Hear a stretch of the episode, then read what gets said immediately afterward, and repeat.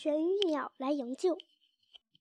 麻哥窝铺和他的妻小都渴望从花园里逃出去，回到那大森林里去。他们就是从那里来的。他们非常痛恨蠢特夫妇，因为是是他们让他们从这个美好生活里来到这儿来的。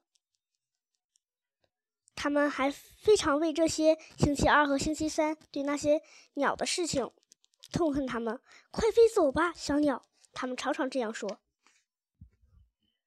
他们挥舞着手臂，千万别落在那棵大死树上，那上面涂满了胶水。可是这些鸟都是英国鸟。还听不懂这些猴子的语言，所以根本就没有注意到这些警告，还是落到了大死树上，结果就被变成了鸟肉馅饼。后来有一天，非常华丽的鸟从天上飞了下来，落在猴子笼上。天哪，这是绝羽鸟啊！你们来这儿来干什么呀？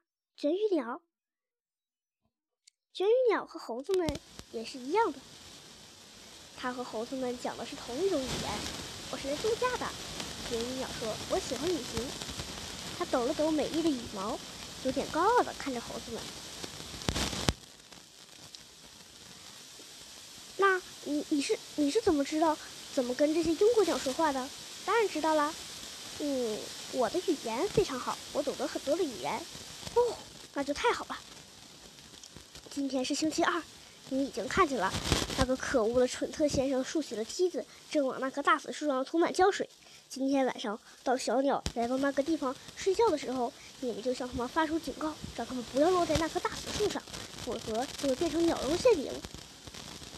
人与鸟在大死树周围一圈一圈地飞着，不停地唱道：“那棵树上涂满了黏黏的胶水，要是落到那些树枝上呀，你们就变成了鸟肉馅饼。